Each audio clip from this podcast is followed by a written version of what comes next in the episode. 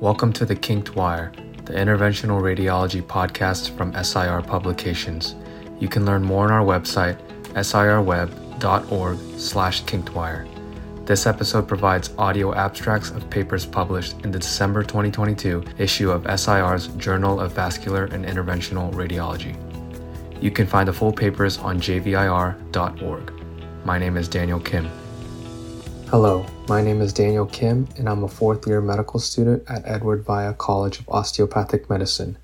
I will be reading the abstract titled Healthcare Disparities in Interventional Radiology by Trivedi and colleagues. Racial, ethnic, and sex-based healthcare disparities have been documented for the past several decades.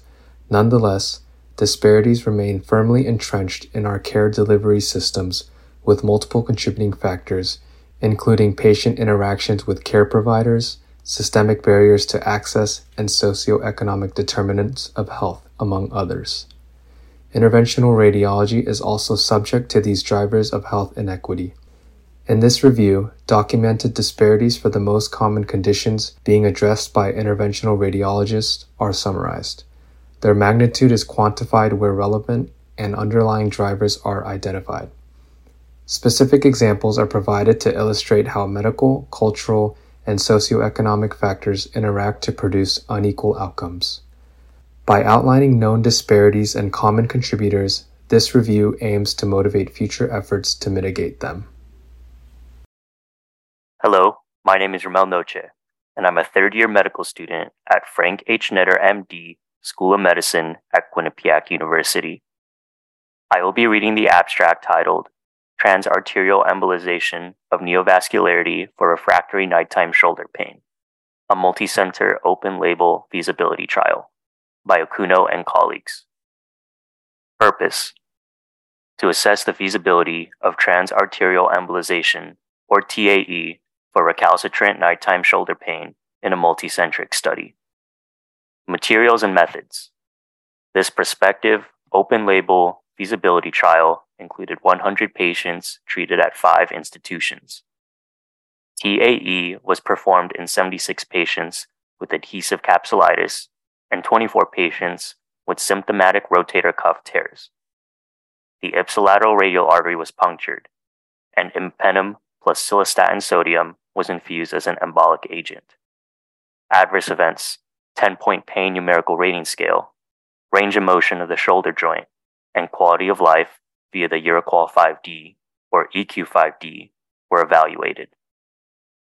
Results: all patients exhibited neovascularity on baseline angiography, and all TAE procedures were performed successfully. No patient experienced a major adverse event. The mean nighttime numerical rating scale scores at baseline and 1, 3, and 6 months after TAE were 6.4, 3.4, 2.3, and 1.6, respectively. The mean range of motion of anterior elevation at baseline and 1, 3, and 6 months after TAE were 97 degrees, 119 degrees, 135 degrees, and 151 degrees, respectively. The mean EQ-5D scores at baseline and 1, 3, and 6 months after TAE were 0.63, 0.73, 0.80, and 0.84, respectively. There was no significant difference in the clinical success rate between the adhesive capsulitis and symptomatic rotator cuff tear groups. Conclusions: TAE for nighttime shoulder pain caused by adhesive capsulitis and symptomatic rotator cuff tears was feasible with sufficient safety and efficacy. Hello, my name is Leanne Liu, and I am a second-year medical student at the University of California, Davis School of Medicine. I will be reading the abstract titled Utilization of and Outcomes Associated with Intravascular Ultrasound During Deep Venous Stent Placement Among Medicare Beneficiaries, by Devakaran and colleagues. Purpose: to evaluate temporal trends, practice variation, and associated outcomes with the use of intravascular ultrasound during deep venous stent placement among Medicare beneficiaries. Materials and methods. all lower extremity deep venous stent placement procedures performed between January 1, 2017 and December 31, 2019 among Medicare beneficiaries were included. Temporal trends in intravascular ultrasound use were stratified by procedural setting and physician specialty. The primary outcome was a composite of 12-month all-cause mortality, all-cause hospitalization, or repeat target vessel intervention. The secondary outcome was a composite of 12-month stent thrombosis, embolization, or restenosis. Results. Among the 20,984 deep venous interventions performed during the study period, 15,184, or 72.4%, utilized intravascular ultrasound. Moderate growth in intravascular ultrasound use was observed during the study period in all clinical settings. There was a variation in the use of intravascular ultrasound among all operators, with a median of 77.3% of cases and interquartile range of 20% to 99.2%. In weighted analyses, intravascular ultrasound use during deep venous stent placement was associated with a lower risk of both the primary and secondary composite endpoints. Conclusions. Intravascular ultrasound is frequently used during deep venous stent placement among Medicare beneficiaries, with further increase in use from 2017 to 2019. The utilization of intravascular ultrasound as part of a procedural strategy was associated with a lower cumulative incidence of adverse outcomes after the procedure, including venous stent thrombosis and embolization. Hello, my name is Bridget Kowalczyk, and I am a fourth-year medical student at St. Louis University School of Medicine. I will be reading the abstract titled Midterm and Long-Term Outcomes Following Dedicated Endovenous Nitinol Stent Placement for Symptomatic Iliofemoral Venous Obstruction, 3 to 5 year results of the VIRTUS study by Razavi and colleagues. Purpose: to assess the midterm patency and long-term safety of placement of a dedicated venous stent for the treatment of venous lesions of the iliofemoral outflow tract. Materials and methods. Patients with unilateral obstructive disease of the iliofemoral veins and the clinical, etiological, anatomical, pathophysiological class of 3 or higher, or a venous clinical severity score of 2 or greater, were enrolled in this prospective, multi-center, single-arm study at 23 sites in the United States and Europe. The patients were followed up for 36 months after the index procedure for the assessment of patency and up to 60 months for the assessment of safety. The clinical outcomes in 11 patients with a stent fracture were assessed. Results. A total of 200 patients enrolled in 2 cohorts were combined for this analysis. The overall 36-month primary patency rate was 71.7%, and the 36-month primary patency rate was 96.4% for the non-thrombotic group and 64.1% for the post-thrombotic group. The freedom from major adverse events was 81.2% through 60 months. The 60-month Kaplan-Meier estimate of freedom from target vessel revascularization was 84.3%. In 9 of the 11 patients who had a stent fracture identified at 12 months, which include 1 patient with non-thrombotic etiology and 10 patients with post-thrombotic etiology, the stents extended into the common femoral vein. The target vessel revascularization rates and clinical outcomes were similar between patients with and without a stent fracture. Conclusions. The results of the VIRTUS study demonstrated good midterm patency and long-term safety following the placement of a dedicated venous stent for iliofemoral obstruction. Hello, my name is Dave Clarfield, and I'm the managing editor of JVIR. I will be reading the abstract titled CT-Guided Celiac Ganglion Block for Neurogenic Gastrointestinal Dysmotility by Frangicus and colleagues. Purpose: to determine whether celiac ganglion block can serve as a diagnostic test for dysautonomia as the cause of gastrointestinal dysmotility-related symptoms. Materials and methods. This was an Institutional Review Board-approved prospective single-arm registered study from January 2020 to May 2021 and included patients aged 14 to 85 years with gastrointestinal symptoms of food intolerance, abdominal pain, or angina. Patients with non-neurogenic causes, i.e. chronic cholecystitis, peptic ulcer disease, gastroesophageal reflux, and malabsorption syndrome were excluded. All 15 patients underwent computed tomography-guided celiac ganglion block with 100 milligrams of liposomal bupivacaine. Patients filled a dysautonomia-validated questionnaire, Composite Autonomic Symptom Score 31, COMPASS-31, before and after intervention. Differences, before versus after, were compared with the exact permutation method. 15 women, median age 17 years, range 14 to 41 years, were included. Average COMPASS-31 score improved significantly from baseline 11, standard deviation plus or minus 2.8, to 4, standard deviation plus or minus 1.9. Improvement 7 points plus or minus 2.8, with a p-value of less than 0.001. All patients reported significant reduction in abdominal angina. 14 of the 15 patients, 93%, reported complete resolution, and 14 of 15, 93%, reported a significant reduction in non-postprandial abdominal pain, p-value of less than 0.01. Only one patient reported no improvement. 8 of these 14 patients, 57%, reported complete resolution of abdominal pain. There was a significant improvement in functional scores, vomiting, p-value equal to 0.01, constipation frequency, p-value equal to 0.02, constipation severity, p-value less than 0.01, and nausea, p-value less than 0.01. The rate of minor and major adverse events was 13% and 0% respectively, per the Society of Interventional Radiology Adverse Event Classification. Conclusions. Celiac ganglion block is a safe diagnostic tool for confirming dysautonomia as the underlying condition in patients with gastrointestinal dysmotility-related symptoms. It could provide early diagnosis, lead to definitive treatment, ganglionectomy, earlier, or obviate unnecessary surgery. Hello, my name is Eric Cooper, and I'm a fourth-year medical student at the University of Illinois at Chicago. I will be reading the abstract titled Transarterial Radioembolization for Hepatic Metastases of Pancreatic Adenocarcinoma, a Systematic Review, by Alexander and colleagues.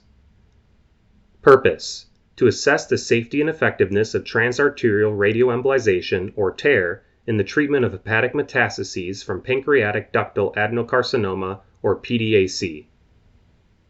Materials and methods. A systematic search of the MBase and Medline databases was conducted using keywords and medical subject headings terms related to TARE and hepatic metastases from PDAC. Observational studies and clinical trials reporting overall survival, hepatic progression-free survival, or tumor response after TARE were included. Results. 8 studies comprising 145 patients with metastatic PDAC met the inclusion criteria. No randomized controlled trials were identified, and 4 studies were prospective. 44 patients underwent previous pancreatic resection, and 66 had extrahepatic metastases at the time of TARE.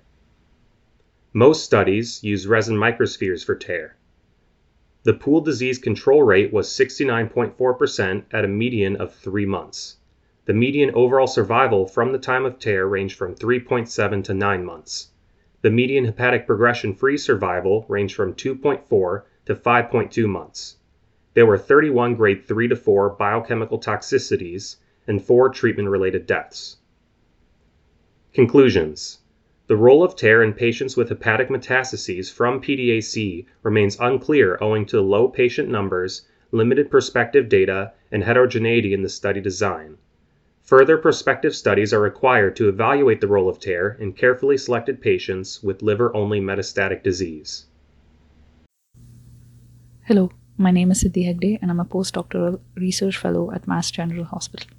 I will be reading the abstract titled Transarterial Radioembolization versus Transarterial Chemoembolization plus Percutaneous Ablation for Unresectable Solitary Hepatocellular Carcinoma of 3 cm or greater, a propensity score match study, by you and colleagues.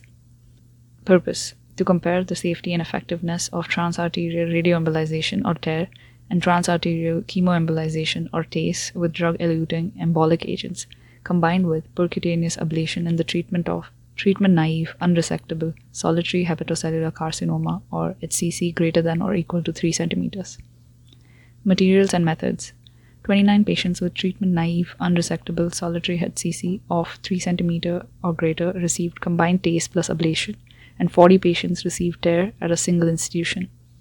Local tumor response, tumor, progression-free survival, overall survival, need for reintervention, bridge to transplant, and major complications were compared. Clinical variables and outcomes were compared before and after propensity score matching or PSM. Results: before PSM, patients who underwent tear had a larger tumor size, that is, 3.7 versus 5.5 centimeters, and were older with ages 61.5 versus 69.3 years. After PSM, there was no difference in baseline characteristics between the two groups, with mean tumor sizes measuring 3.9 and 4.1 cm in the TACE plus ablation and TARE cohorts respectively. After PSM, no statistically significant difference was observed in local radiological response, survival, progression-free survival, bridge to transplant, and major adverse event rates between the two groups. The mean total number of local regional interventions was higher in the TACE plus ablation cohort with an earlier median reintervention trend. Conclusions. The present study showed that TARE and the combination of TACE and ablation are comparable in safety and effectiveness for treating treatment-naive, unresectable, solitary HCC greater than or equal to 3 centimeters. Hello, my name is Benjamin Miller, and I'm a third-year medical student at Chicago Medical School. I will be reading the abstract titled Prostatic Artery Embolization versus Transurethral Resection of the Prostate for Benign Prostatic Hyperplasia, a cost-effectiveness analysis by Wu and colleagues. Purpose: to compare the cost-effectiveness of prostatic artery embolization, or PAE, with that of transurethral resection of the prostate, or TURP, for the treatment of medically refractory benign prostatic hyperplasia, or BPH. Materials and methods. A cost-effectiveness analysis with Markov modeling was performed comparing the clinical course after PAE with that after TURP for 3 years. Probabilities were obtained from the available literature, and costs were based on Medicare reimbursements and published cost analyses. Outcomes were measured using quality-adjusted life year. Statistical analyses included base case calculation, probabilistic sensitivity analysis, and deterministic sensitivity analysis to assess the robustness of the conclusion under different clinical scenarios. Results. Base case calculation showed comparable outcomes with a cost difference of $3,104. The incremental cost-effectiveness ratio was $360,249 per quality-adjusted life year. PAE was dominant in 23.2%, and more cost-effective in 48.4% of the probabilistic sensitivity analysis simulations. PAE was better if its recurrence risk was less than 20.4% per year, and even when the TURP recurrence risk was assumed to be 0%. TURP would be more cost-effective when its procedural cost was less than $3,367, or the PAE procedural cost was greater than $4,409. PAE remained cost-effective when varying the risks and costs of the minor and major short-term or long-term adverse events of both procedures. TURP would be the better strategy if the utility of BPH recurrence was less than 0.85 at quality-adjusted life years. Conclusions. PAE is a cost-effective strategy to treat medically refractory BPH, resulting in comparable health benefits at a lower cost than that of TURP, even when accounting for extreme alterations in adverse events, costs, and recurrence rates. We thank all the medical students who helped with this episode. My name is Daniel Kim. I'm a fourth-year medical student at Edward Via College of Osteopathic Medicine, and I was your audio editor for this episode. The research from this episode appears in the December 2022 issue of JVIR, and you can visit jvir.org for the full papers, other audio content, and much more.